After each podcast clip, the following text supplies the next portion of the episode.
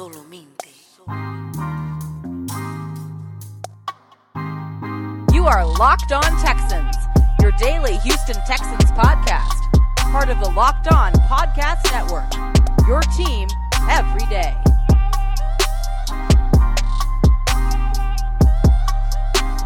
Welcome in, everybody, to another episode of Locked On Texans, your daily Texans talking news podcast. I am John, some sports guy Hickman.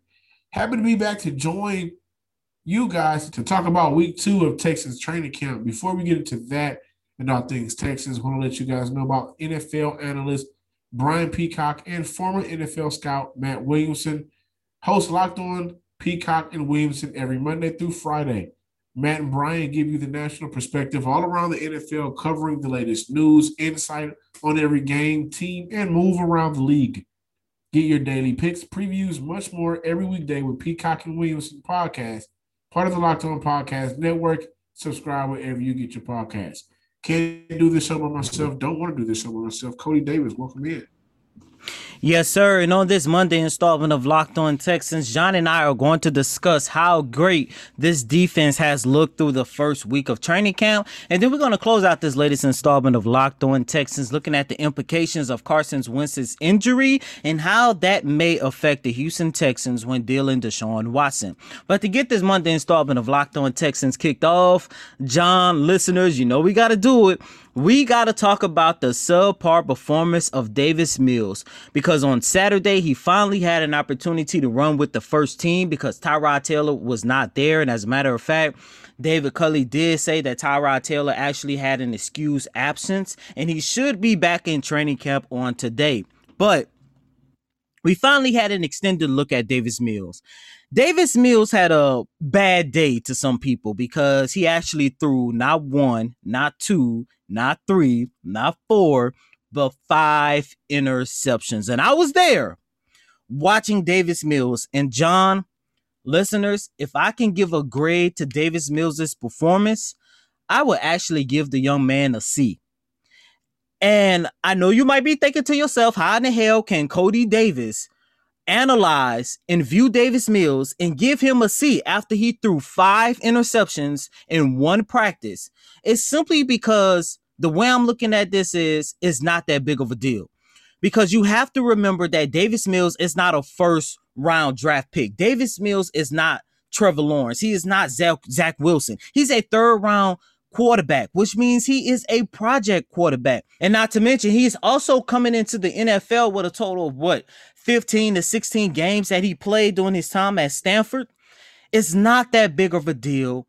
Davis Mills did show some promise, and I'm going to get into that later in this segment. But out of those five interceptions, I do want to mention that two of those wasn't his fault.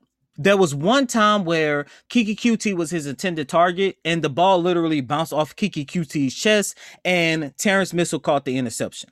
Um, and I also want to mention that there was also one time where it was another ricochet interception that, that went on. I'm not sure who that was. I think that was the one Bradley Roby did get, but those were just two interceptions that was not Davis Mills' fault. But, John, like I mentioned, I'm going to give the positives of what I saw out of Davis Mills. But before I give the flow over to you, I, I do want to make this point. There's a guy in Kansas City. I'm pretty sure you guys know who I'm talking about. Patrick Mahomes. The first year that he was undoubtedly the Kansas City Chiefs starting quarterback in twenty eighteen, his second year in the league, he threw seven interceptions in a total of six practices. That doesn't sound too good, right? Then there was another guy who goes by the name of Marcus Mariota. His rookie season, training camp, he did not throw not one interception. Fast forward to August second, twenty twenty-one, Patrick Mahomes is making his case for the GOAT. And Marcus Mariota is a backup quarterback in Las Vegas. It's not that big of a deal. I disagree a little bit. I disagree because, you know, right now, he is still Houston's insurance policy. And if something doesn't go right with, with Tyrod Taylor, remember the last couple of times we saw Tyrod Taylor as a starter didn't look good. And he's also coming off an injury that, you know, eventually lost him the starting job in Los Angeles way before the time he was supposed to. What's going to happen if we, we can't compete at quarterback when we first start the season off? And there were a lot of people out there that wanted to know if he could actually challenge Tyrod Taylor week one. I think the answer is no. That's okay. To your point, he was drafted in the third round. He is a project quarterback, which is, you know, a big reason why Houston, a lot of Houston fans were confused at that pick. We got to understand it, understood that they needed a quarterback. And so let's see what this guy got. We didn't get a chance to see it in college. What's going on in training camp and the pros. Now, he is a rookie, and playing with the first team is going to be super faster than what he's expecting to, you know, play at this time. It's a learning curve. It's alarming. It is alarming. And I, but I think it's going to become a real issue if it continues to happen, if he's continued placed in credible moments throughout the training camp practices with first team in certain situations. If it continues to be, you know, he's not succeeding or he's just not getting it, then yes, I think Houston fans should worry. I also think throughout this entire process, Houston should keep their eyes on uh, free agent quarterbacks, just in case you need to. Blake Bortles is out there. Um, R G three is out there. Jordan Tamu, who Houston recently signed a couple of seasons ago, you know, he so he has a relationship with the team, old regime. You know, it was a past uh, organization, but he has a relationship. So maybe somebody in that building can advocate for him, just throwing his name out there because of, you know, his experience. And his most significant professional experience is in the X F L. But I think you should still keep their eye on Q, QB free agents throughout this process. Why? I do not believe that they're going to purposely concede the season right now. I got to see how game one comes out. We picked them to beat a rookie-led Jackson Jaguar team. How that team comes out will set the foundation for the rest of the year. I know I'm getting ahead, but I'm just saying it's important for them to continue to keep their options open. I actually agree with your statement that they should actually continue to look at free agent quarterbacks because as so-so Davis Mills did look on Saturday, Jeff Driscoll was terrible. And like I mentioned in my write-up on the Texans Wire when I was reporting on day four of training camp, if it gets to the point where the Texans are starting Jeff Driscoll, I read that one. At any yeah. point throughout the season, you might as well just say you're not going to watch the Texans for the entire year. You know what I liked that about game. that? You know what I liked about that? It didn't need anything extended to it. It was just, hey, if this guy's starting it was that bad. Quarterback, or, or if he's getting valuable playing time and snaps, Houston really does have a problem. Not the cliche NASA, but there's going to be an issue with this team off sixteen and Kirby.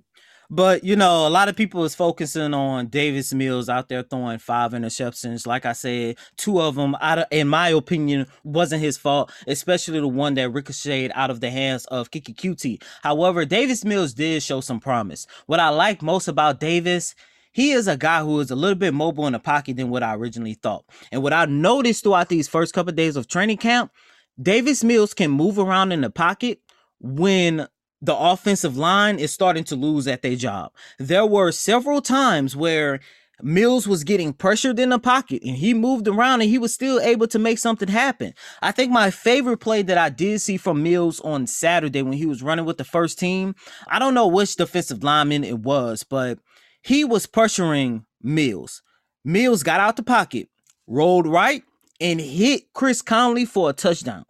Nobody wanted to talk about that, but that was by far one of my, if not my favorite moment of the first week of training camp from Davis Mills. And I also want to mention he did throw a dagger, um, what seemed to be like a fifteen to twenty yard touchdown to Nico Collins, who, by the way, Nico Collins, in the, in the words of Brandon Cooks, that boy can ball. And I would not be surprised if we get to the first game of the regular season or the second game of the regular season, and he already starting the opposite alongside Brandon Cooks. I've already talked about Davis Mills' mechanics. He could throw the ball very well. The spiral that he has coming off the ball is better than what I'm seeing from Tyrod Taylor and Jeff Driscoll. You know, I, I think Davis Mills' problem and what I'm seeing is just it's just that he just got to get accustomed to the speed of the N F L. Because like I mentioned, he only played a handful well, of games in college. His, right. I was saying, to his point, he has to get adjusted to the speed of football right exactly. now. Exactly. The limited amount of time in college, I think, really hurt him. And, and people have raved about his mechanics, his skill set, all of that.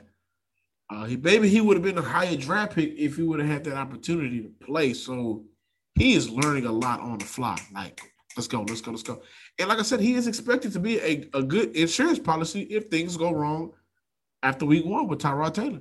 And fans are going to want to know. They, they've suffered enough, man. Fans want to just see a team that is something they can believe in for the future. Now, I've seen the people are, that are done with all of the situations that don't have anything to do with what's going on at training camp. So it, it's going to be a little tough for him. They want to see him. They want to see what he can do. He just needs more time. And again, understand that he was a project quarterback to start with. It's not like you drafted a first-round stud or a second-round sneaker or a guy that you was like, well, how did he slip? You got him a third-round project with limited time in college. Let's take our time. It's not a big issue right now. It's alarming, but it will be an issue if it continues. Did you know that Bill Bar has nine delicious flavors plus the occasional limited flavor time, limited time flavor? When you talk to a Bill Bar fan, they're definitely passionate about their faves. If you don't know about the Bill Bar flavors, well, you're missing out on flavors like cherry, raspberry for the sweet lovers, also peanut butter brownie and double chocolate with salted caramel. There's something for everyone. If you haven't tried all the flavors, you can get a mixed box where you'll get two of each of the nine flavors. Not only are Bill Bar flavors the best tasting, but they're healthy too. Why? seventeen grams of protein, only one hundred thirty calories, only four grams of sugar, and four grams net carbs. Go to Bill Bar dot com and use promo code locked fifteen, and you'll get fifteen percent off your first order. Use promo code locked fifteen for fifteen percent off at Bill Bar dot com. All right, Texans fans, as we continue here with this latest installment of Locked On Texans, as we just talked about in the first segment, Davis Mills threw five interceptions on Saturday. And it, it sort of puts you in a situation where you hate to see Davis Mills go out there and so-called, quote-unquote, look terrible. But at the same time, you take a look at it from the defensive side of the ball, and it makes you a little bit excited about yeah. how good and how much better this defense can yes. actually be. So at any point during the process last year with Anthony Weaver coming in as D C and, you know, some of the B S that Bill O'Brien used to feed, did you ever feel really confident? You made me feel optimistic, but did you ever really feel confident? Hell no. No. What we are seeing out of the first couple of days of training camp from this defense, they have had seven turnovers in the last two days of practice. Justin Reed has had two of them, and you know what that's telling me? He is stepping into that role where we just talked about talked about a couple of days ago, right? You're excited because you're thinking, well, what can Lovie Smith still bring? At the very least, can Lovie Smith bring you the most of what Anthony Weaver did, which wasn't a lot? Yes, he can. We got more talent on the on, on the defensive backside. This team has been, defensive-wise, this team will be more intriguing, I think, than offense, because we saw some terrible defense last year. And this team, you know, for the last ten years, the past decade, the Texans have, you know, at different times ranked number one or three or four, top five in defense. It was just pathetic last year. So now you're kind of excited about what this team, at least after the first couple of days of training camp, can bring. And John, to your point, I'm glad that you mentioned the seven turnovers that they had between Friday and Saturday's practice, because guess how many turnovers they had throughout the whole entire twenty twenty season? Nine. So that should give you and the listeners just a good sense of how much better this defense can actually be. And John, you just finished talking about Justin Reed, and just last week, in your opinion, he always seemed like he was a borderline tier two safety in this league. And you mentioned that playing under Lovie Smith can actually help him establish himself being a solid tier two, borderline tier one safety, and that's going to be really big for him because, as we all know, Justin Reed is going into a contract season. I'm seeing a really a, a faster version of Reed out there, and not only that, this secondary as a whole has looked phenomenal. You know, last year, Keon Crossing was not the brightest spot on this defense. He is showcasing what he can do under Lovie Smith. You talked about Desmond King. John, you have been really big on King. Ever since the Texans signed him, he is another guy who's going out there, getting fumbles, going out there, getting in interceptions. And the same thing can be said for Terrence Mitchell. I know it's early. And I know every time they do their seven on seven drills, eleven on eleven practices and team scrimmages, I know on the other side of that line of scrimmage is Tyrod Taylor, Jeff Driscoll, and Davis Mills. But the fact that this defense, the secondary as, as a whole, was able to record a total of seven turnovers in two days when they only recorded nine for the entire sixteen regular game season in twenty twenty. And of course, you know, they're playing themselves, so, you know, they know their tendencies, but it's still very encouraging to hear how totally different we are getting this year from last year. And really quick, John, I don't want to get too ahead of myself because I have not really had a full opportunity to evaluate that defensive line. I do plan on doing that this week. But Jacob Martin, a guy who you and I have both been high on, a guy that you and I said all he needs is an opportunity, it seems like he's going to be in that starting unit because every time they line up for, for eleven on eleven drills, he's lining up on the opposite side of Charles Omenihu. We have the first preseason game, not for the Texans, but first preseason game is this Thursday. We'll get to Houston very soon. Actually, next week, next Saturday, I believe, at seven o'clock. We're going to see what we – and you know what I like about this preseason? There isn't four games.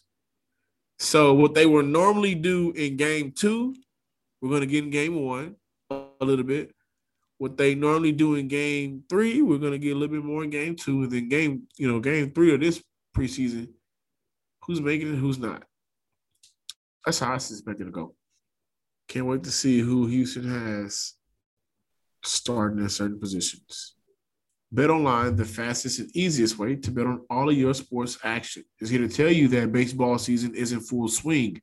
Also, the N F L is right around the corner and getting ready to start as well. Get all the latest news, odds, and info for your sporting needs, including M L B, N B A, N H L, and your U F C M M A action. Don't sit on the sidelines anymore. This is your chance to get into the game. Head to the website or use your mobile device to sign up and receive your fifty percent welcome bonus on your first deposit with promo code Locked On. BetOnline is your online sportsbook experts. Betting on the N F L doesn't have to be a guessing game if you listen to the new Locked On Bets podcast hosted by your boy Q and handicapping expert Lee Sterling. Get daily picks, blowout specials, wrong team, favorite picks, and Lee Sterling's Lock of the Day. Follow the Locked On Bets podcast brought to you by bet online dot a g, wherever you get podcasts. And before we wrap up this latest installment of Locked On Texans, John and I wanted to look at the implications that might come out of Carson Wentz being hurt already. On Friday, we got the news that Carson Wentz will be out indefinitely due to a foot injury. Now, at the time of this recording, we do not know how long Carson Wentz will be out, but why are we talking about Carson Wentz here on Locked On Texans? Because if Carson Wentz is unable to play the majority of this season, that can actually hinder a team that's in consideration to make a move for Deshaun Watson. And that team are the Philadelphia Eagles, because when the Eagles sent Carson Wentz to Indy, they did it by giving up a twenty twenty-one third round draft pick and a conditional twenty twenty-two second round draft pick. And if Carson Wentz has an opportunity to play seventy-five percent or more of the Colts offensive snaps for this upcoming season, that twenty twenty-two second round pick will turn into a twenty twenty-two first round pick, which means the Eagles will be going into next year's draft with three picks in the first round. And that is part of the reason why a lot of people believe that the Philadelphia Eagles were one of, if not the best team to trade for Deshaun, because what team, especially a team like the Houston Texans, who are in the early stages of a rebuild, what team does not want to go into a draft with three total picks in the first round? If Carson Wentz is unable to play and he does not play that seventy-five percent of Indy's offensive snaps, I think there's a good possibility that Philadelphia might be out of the running. Man, that would be a deal that Houston could not pass on. You know, honestly, I kind of, I kind of do feel bad for Carson Wentz. Just kind of, you know, Me too. His situation. You know, he, he had an M V P year, the year that they actually won the Super Bowl when Nick Foles finished. Your boy, Nick Foles, capped it off with the Philly special. But that year, man, he was M V P that year. You know, if he would have never got hurt. And it just seems like his situation in Philly deterred because they was never really able to put some protection around him or weapons, man. Like, Philly drafted so bad at receiver. If you go back and look at the receivers Philly could have had and who they drafted, it's just it's terrible. So you kind of rooted for him now, and he gets hurt. But to your point for Houston, if if that if, if he doesn't play those seventy-five percent of the games and Philly gets three first-round picks, I, I don't see why. Because Philly's not sold on Jalen Hurts. I'm sorry. I mean, I'm hearing this, they're not sold on him. They're going to make that move if if Deshaun's able to play. Right? There's a lot going on with that, but if Deshaun's able to play, they're going to make a move on him. I'm Johnson Sports Guy Hickman. Follow us on Twitter at Locked On Texans and like us on Facebook. Follow me on Twitter at Some Sports Guy as well. And as always, I'm your host, Cody Davis. Please remember to follow me on Twitter at Cody Davis underscore twenty-four. Once again, that's Cody, C O T Y D A V I S underscore twenty-four. Until next time, ladies and gentlemen, peace.